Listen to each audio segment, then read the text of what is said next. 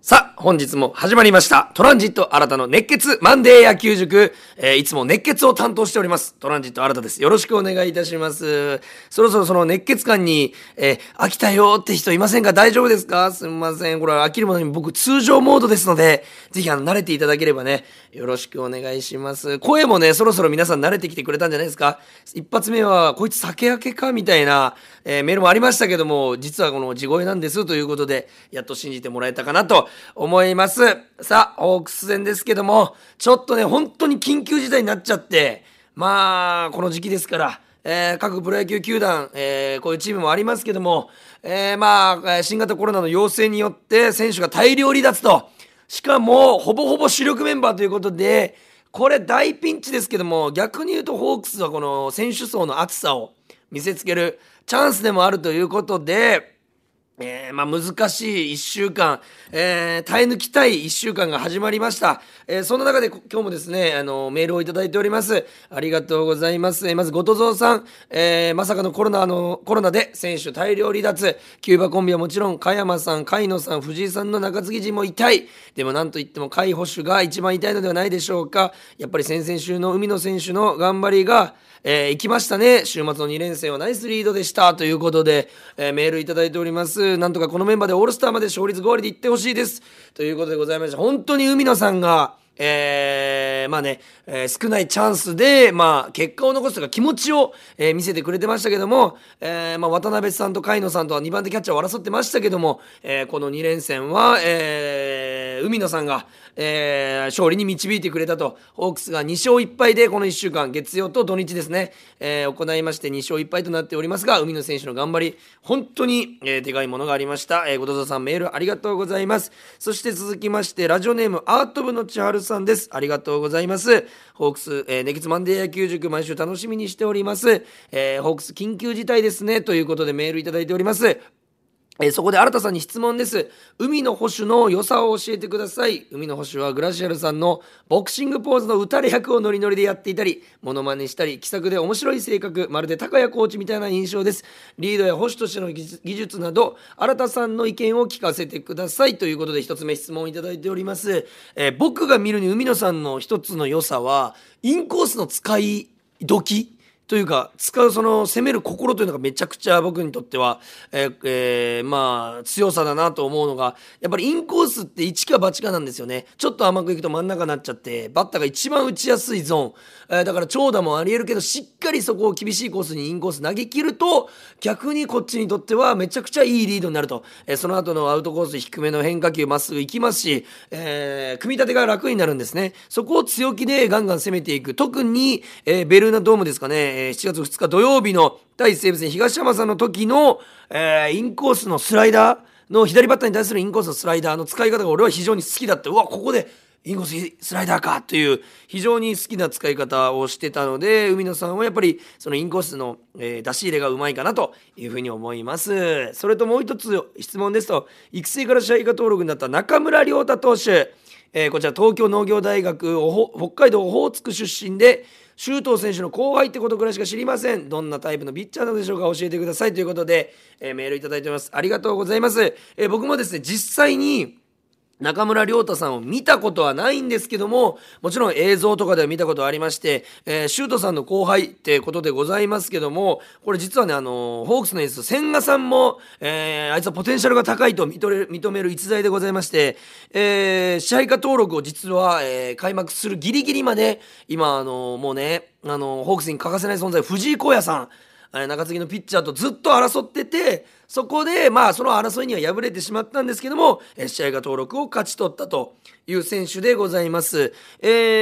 まあね、タイプとしてはストレート、豪快なピッチングが売りでして、ストレートとフォークのコンビネーションなんですけども、とにかく投げ方が豪快で結構気持ちいい投げ方をするんですね。それと追い込んだらフォークもありますし、多分千賀さんはストレートとフォークのポテンシャルが自分にちょっと似てるというのもあって、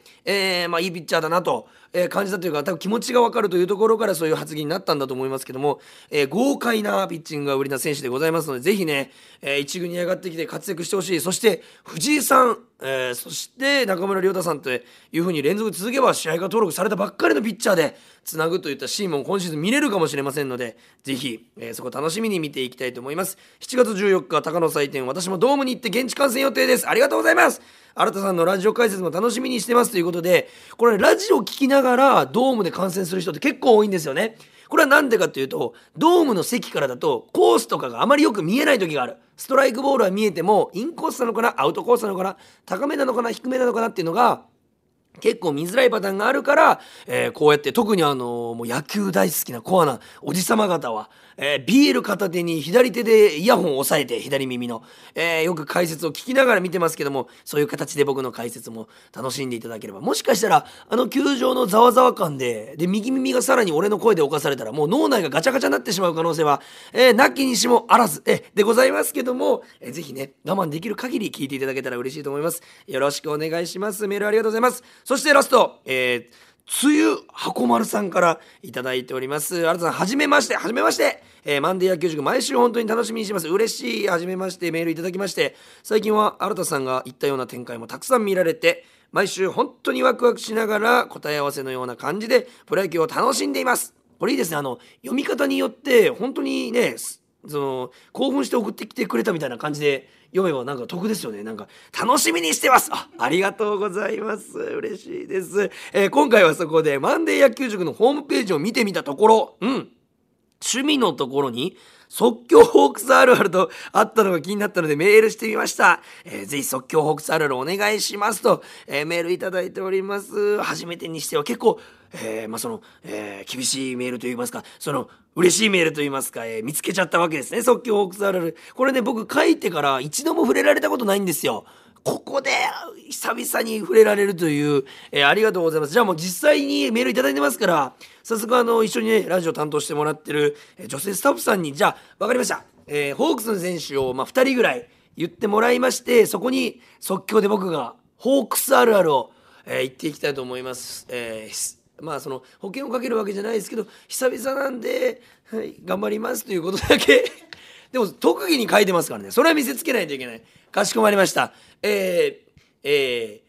しくお願いします。いきます。即興ホークスあるあるどうぞ。じゃあいきます。お願いします。私の好きな選手をじゃあ、あげます。お願いします。じ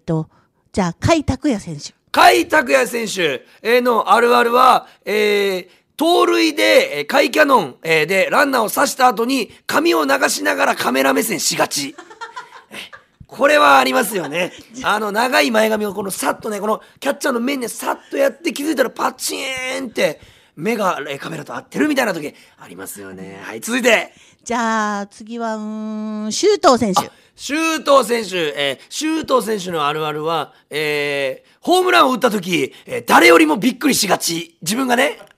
自分が打ったのに一番本人がびっくりした顔でベンチに帰ってきてベンチを見るんですよ。その時打ったの周東さんだよって言いたくなるぐらいびっくりしてるみたいな感じですかね。さあ即興あるあるでございますけども、またやりたいです。またやりたいです。またやりましょう。なぜか女性スタッフさんが楽しんでるということで、僕も幅広くしておきますんで、梅雨箱丸さんありがとうございます。久々の、即興ホークスあるあるでしたけども、楽しんでいただけましたか？ありがとうございます。今回もメールたくさんいただきました。ありがとうございます。それでは早速、1週間のホークス戦振り返っていきたいと思います。プレイボールトランジット新たの熱血マンデー野球塾。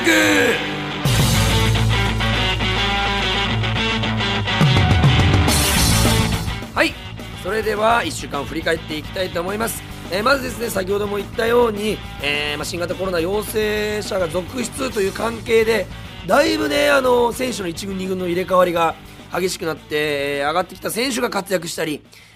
元からいた選手がいなくなった選手分カバーしたりという、本当にチーム一丸というところが問われるような1週間でございました。まず6月27日月曜日、高野祭典ですね。東京ドームに場所を移しまして、対ロッテ戦、こちらね、大敗を喫してしまうんですけども、1対8ということで、先発ピッチャーが和田投手の予定だったんですけども、和田さんに代わって大竹さんが、大竹幸太郎さんですね、が投げまして、4回、87球7安打4失点、負け投手になってしまったということでございますけども、大竹さんをね1軍で見れる嬉しさはまずあったんですよね。ローテーション去年は入ってましたけど、先発開幕ローテーション入ってた、今年はなかなかチャンスがない中でということで、代役登板という言い方をされてましたけども、なぜこのピッチャーが、でも思うじゃないですか、プロだったら、言われてその投げるというのが普通じゃないのみたいな。ただ実はこのプロ野球というのはもちろん知ってる方も多いですけども、ローテーションというのが組まれてまして、先発ローテーション1週間で火曜日なら火曜日、月曜日、日曜日なら日曜日と、週1回の先発登板が基本の形なんですね。もちろんオールスターとか、怪我とかいろんなものがありますから、そこはブレていくことはあるんですけども、基本1週間に1回の登板、先発ピッチャーが守れたら強いチーム、というところで、なので1週間をかけてこの先発に向けて準備するんです、ピッチャー陣は。そこで代役登板の難しさだと、この場合和田さんがギリギリで告げられてしまったから、多分1日前に言われたのか当日言われたのかぐらいだったんですね、大竹さんは。そこで調整が難しかった、今シーズンあまり1軍で投げてないというのもありますし、心技体それぞれの調整が難しかった。例えば心の場面ですね。心技体の心の部分でいくと、やはり先発ピッチャーというのは、いろんな選手のデータをね、頭に入れながら、投げる。それを1週間前から非常に準備していく。そして、心の面で言いますと、ルーティンとかもあるんですね。先発登板の朝はこれ食べて、3日前はこれ食べて、って細かい選手では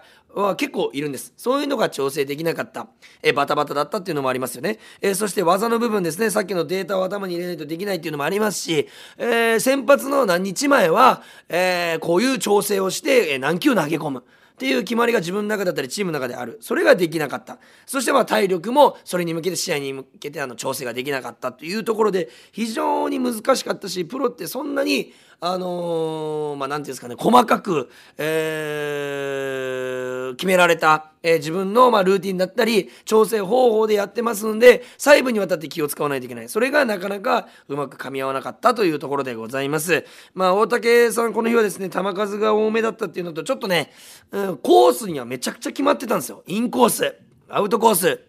それぞれ厳しいコースには投げれてたんですけど、ちょっとストレートが走ってなかったので、合わせられちゃった。いい球と思った瞬間捉えられることがよくあったので、球の走りが、ストレートの走りが少し良くなかったのかなという印象でございます。ただですね、ここでちょっと大竹さん小話が一つありまして、僕実は大竹さんと同級生、年齢的には、花の95年組と言わせてもらってるんですけども、同世代にはモイネロさんだったり、上林さんっていらっしゃるんですけども、95年組、僕の、友人にですね、東海大五、東海大学附属第五高校、野球部の、選手がいまして、その選手中学校は同級生なんですけど、そいつがですね、九州大会で済々黌、大竹さん率いる済々黌と対決しまして、実際に大竹投手と対戦をしたことがあるんですけども、その当時友人が言ってた言葉がパッて思い浮かんだんですけども、カーブがね、大竹さん持ち味なんですけども、ゲームの世界だっていうふうに言ってて、どういうことって聞いたら、普通カーブってストライクからボール、もしくはボールゾーンからストライクゾーンに来るんですよ。大竹さんのカーブはボールからボールになるらしいんですよ。これどういう意味かと言いますと、高めのボールゾーンにあったボールが、カーブが低めのボールゾーンまで落ちるよということなんです。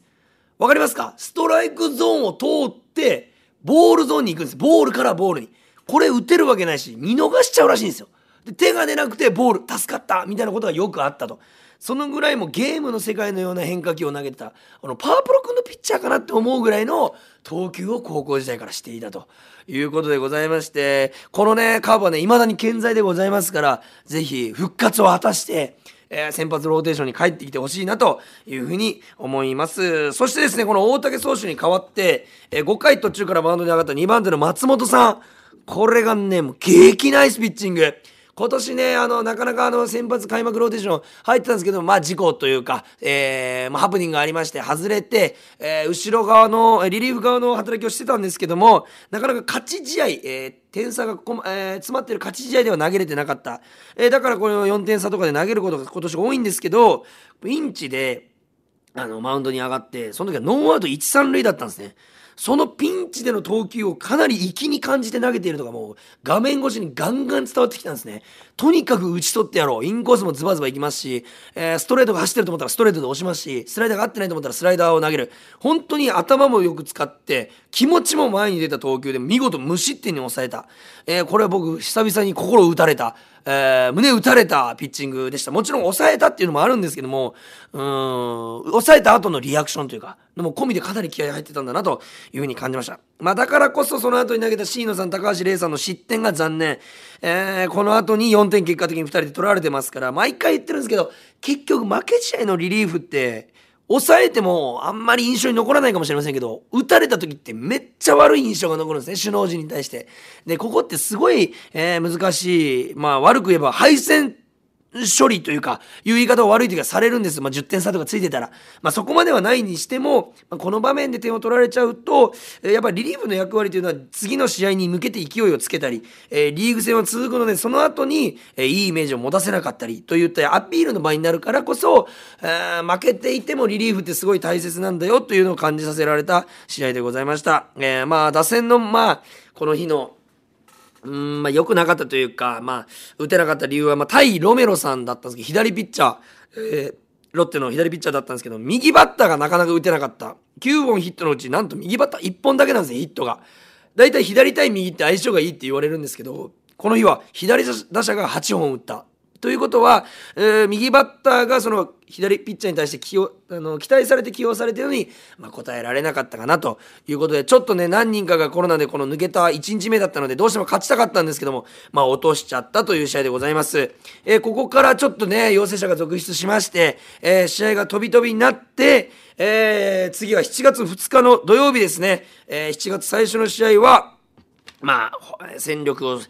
かなり欠いた状態で西武戦を迎えるんですけど、なんとこれで土日で2連勝と。素晴らしい。これはもう、ホークスの選手層の厚さをもう裏付けるような展開。まず土曜日がですね、3対2と1点差で勝ちまして、勝ち投手、又吉さん、西武モイネロさんついたんですけども、結果的に途中でね、又吉さんが打たれて、勝ち越されてしまうんですけど、という展開でございます。まず先発は東山さんでした。5回4安打1失点、100球ちょうどでマウンドを降りました。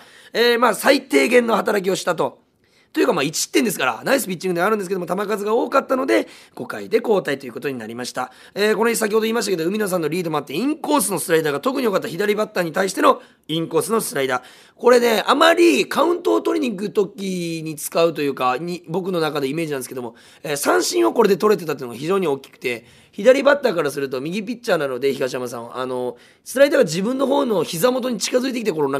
体勢を崩されながら打っちゃうような、形になると。なので、バッターがついていけず三振になるという形が、この日よく取れてたのかなと思います。5回でアウト3つですから、15アウトのうち7個を三振で取ってるというのは、非常に東山さん、ナイスピッチングだったと思います。そして、あの男が帰ってきました。6回に、森唯斗さんが、久々に1軍のマウンドに戻ってきまして、2軍でね、怪我じゃなくて、調整不足というか、調子が上がらないので調整を続けてたんですけども、やっとこのタイミングで戻ってきてくれまして、3番、4番、5番、クリーンアップを三者凡退。非常にチームに勢いをつける投球。藤本監督は6回、7回を任せたいと。まだ抑えは今、モイネロさん、その前は又吉さんであったり藤井さんというところで、抑えじゃなく6回、7回を任せたいという言葉通り6回に投げて、三者凡退。こちらもあたかもセーブがついたような、盛り上がりをファンもしましたし、森さん自身も、かなり気合が入ってた、投球だったと思います。最速147キロ、しかもね、球速以上にストレートで詰まらせてましたので、まっすぐに勢いがある状態で一軍に帰ってきてくれた、だと、めちゃくちゃ感じました。そしてですね、ここで、ベストプレーが生まれるんですけども、打線についてです。1回表、まず三森さんが8球粘って9球目にレフト前。これね、本当に毎度言ってますけど、一番の働きを果たしてくれました。そして、周東さんが、バントするでもなく、初球を振り抜いて、結果的にライト前、シングルヒットになったんですけど、ライトオーバーの打球、フェンス直撃を打って、ライトが取るかもしれなかったので、三森さんは走れず、1、2塁という形になっちゃったんですけども、これなんで初球をライト前、甘い球が来たんです、高めに。なんでかというと、これまた1番三森さんが効いてまして、牽制2球相手のピッチャー、スミスさんですかね、が挟んでるんですけども、この厳選2球っていうのはこれ何を意味してるのかというと、完全にバッターではなく三森さんの足を警戒してそっちに気がいってるんですね。それで修斗さんへの初球が高めの甘い球になっちゃった。それをうまく逃さずバントではなく修斗さんが打ってつないだ。この次でございます。牧原さんが、バントを、試みたんですけども、ファールになっちゃって、最後、なんとかゴロを転がそうとするんですけど、センターフライになっちゃった。でも、定位置よりちょっと前気味の、どちらかというと深いというよりは浅い、目のフライになって、ランナー進めないかなと思って見てたんですけども、ノーアウト一塁の状態で、三森さんが全然行く雰囲気なく、なんか楽に帰ったんです、セカンドベースに。走んないのかなと思った瞬間に、バンと体勢低くしてスタートを切って行かない素振りからまずスタートを切ったということで野手が慌てるですし、足が速いでセカンドベースから三塁に一直線に進むから最短距離で行って速いということで、センターは走るんかいと思って慌てて投げて、ちょっとだけ送球がそれてサードを陥れた。俺はこのプレーを見た瞬間にプロだな、素晴らしいと思った瞬間、周東さんが一塁から二塁に走ってたんですね。もうその瞬間俺は声出しました。プロとプロだって。本当にプロとプロがやるプレーなんですよ。結果的に送りバントしたような形、打てる、可能性もあったし、たまたまフライになっちゃったけど、ノーアウト1、2塁がワンアウト2、3塁という一番いい形になった。これはもう周東さんと三森さんの好判断が生んでると。で、その周東さんが1塁から2塁に行った判断を、3塁送球の間に1塁から2塁に行った判断、これなぜ下せたかというと、浅いフライなのに三森さんが走って、で、慌ててセンターが投げたおかげで、センターの球がちょっとだけ浮いたんですよね。中継の頭よりちょっと上。ってことは、カットができないというふうに判断して、送球の高さを見て、周東さんはスタートを切ってると。ここは、もう足の速さがあるという自信と、浮いたからゴーという日頃から意識してるからこそできたプレー。完全にプロ野球選手があそこにはいました。もう本当にね、飲んだね、ビールを。本当にいいプレーを見せてもらいます。気持ち大好きなプレー。もうね、ホームランとか三振じゃないんですよ。どうやって一塁から二塁に行ったかなんですよね。もう最高。あれを見たいよね、野球って。野球だよね。本当記録に残んないですからね、そんなもんは。表彰されることもないです、それで。ただ、チームのためにすごいプレーになった。結果的にギータさんが犠牲フライで先制をするという形になりました。ただ、又吉さんが打たれちゃって、しかも8回裏、1対1の場面の8回裏に打たれて、2対1と勝ち越されて、うわ、万事休すかと思ったところ、9回表。牧原さん、ギータさんの連続ヒットから、送りバントなので、2アウト2、3塁のチャンスを作って、バッター。我らが中村晃来ましたね。帝京魂来まして、今年ねスタメン外れることも多いですし、晃さん自身も自分が思っているようなプレーができてない。でもみんなの期待はもちろんあるという中で、これぞ男晃というバッティングをしてくれまして、決勝の2点タイムリーヒット、気持ちかった。気合のセンター前ね、もう飛び上がったね、晃さんっていう、興奮をしましたけども、しかもこれ何がすごいって、先に2ストライク追い込まれちゃうんです、振りに行って。うわ、もう9回裏2アウトですよ。1点差で負けてる2ストライク。確率は低くなったなと思った時に、ボールと、しっかりストライクからボールになる球を見逃して、2-3からタイムリーヒットを放つと。もうあの頃の、もう本当にね、どんな球でもヒットにしてしまう晃さんの調子の良さが、これで戻ってくればファンとしてもめちゃくちゃ嬉しいなというふうに、感じました。ただね、今年というかこの試合が、初めての打順が組まれまして、1番三森、2番周東、3番牧原、4番柳田という打順が組まれたんですけども、俺は気づきました。今年のホークス、この打順が正解です。これが正しい回です。俺の中で一番しっくりきた。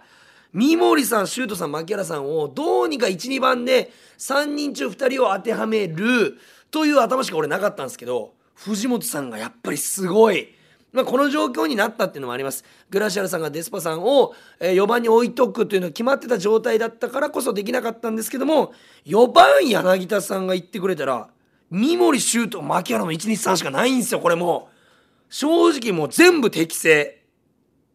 三森さんは2番3番より1番。周東さんは小技も効くし、プレッシャーになるから2番。牧さん、打点稼ぐし、チャンス強いから3番。これなんですよね。これでも俺本当にデスパイネさん、グラシアルさん戻ってきても俺5番以降でいいと思います。どんだけ打っても。俺ほんと1、2、3、4番これで固めていいぐらい非常に気持ちいい打順でした。しかもこの試合なんとこの4人で7安打してます。完全に機能してる。9本のヒット中7安打をこの1、2、3、4番がしてる。まさに藤本マジック。今年藤本さんの才が、ぴったり生きてますね。これで完璧な打順でした。ありがとうございます。ごちそうさまです。本当にいい打順でございました。ありがとうございます。そして7月3日もう間違いなく、ヒーローは石川さんですよね。完封勝利、9回1安打無失点、7回、途中までノーヒットノーラン、6回までノーヒットのピッチング続けてたと。118球、まあちょっと球数多いですけど完封してるんで多分疲れもないでしょう。石川さんも素晴らしいピッチングでありました。たまに今年一番力がありまして、本当にバッター陣を手玉に取ってたんですけども、皆さん気づきましたか？石川さん2週間ぶりの登板なんですけどかなり変わってたことに、これ実は投球フォームが変わってました。僕は見つけちゃったんですけども、僕の印象で石川さんってセットポジションが入って足を上げて踏み出して、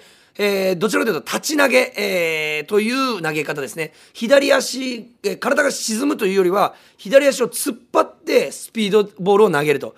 かなり状態が高い状態で投げるっていうピッチャーなんですけども、これ今年何が良くなかったって、全く投げる時に右足に体重がまず乗ってなかったんですね。だから乗ってない体重は、ボールに乗っけることができませんから、手だけで投げてる状態が続いてたけど、この2週間の間に投球フォームの改善をされてて、右足に、セットポジションから左足を上げた時に右足にガンと体重が乗る投げ方になってた。それはなんでかっていうと、この投げる時に体を少し、後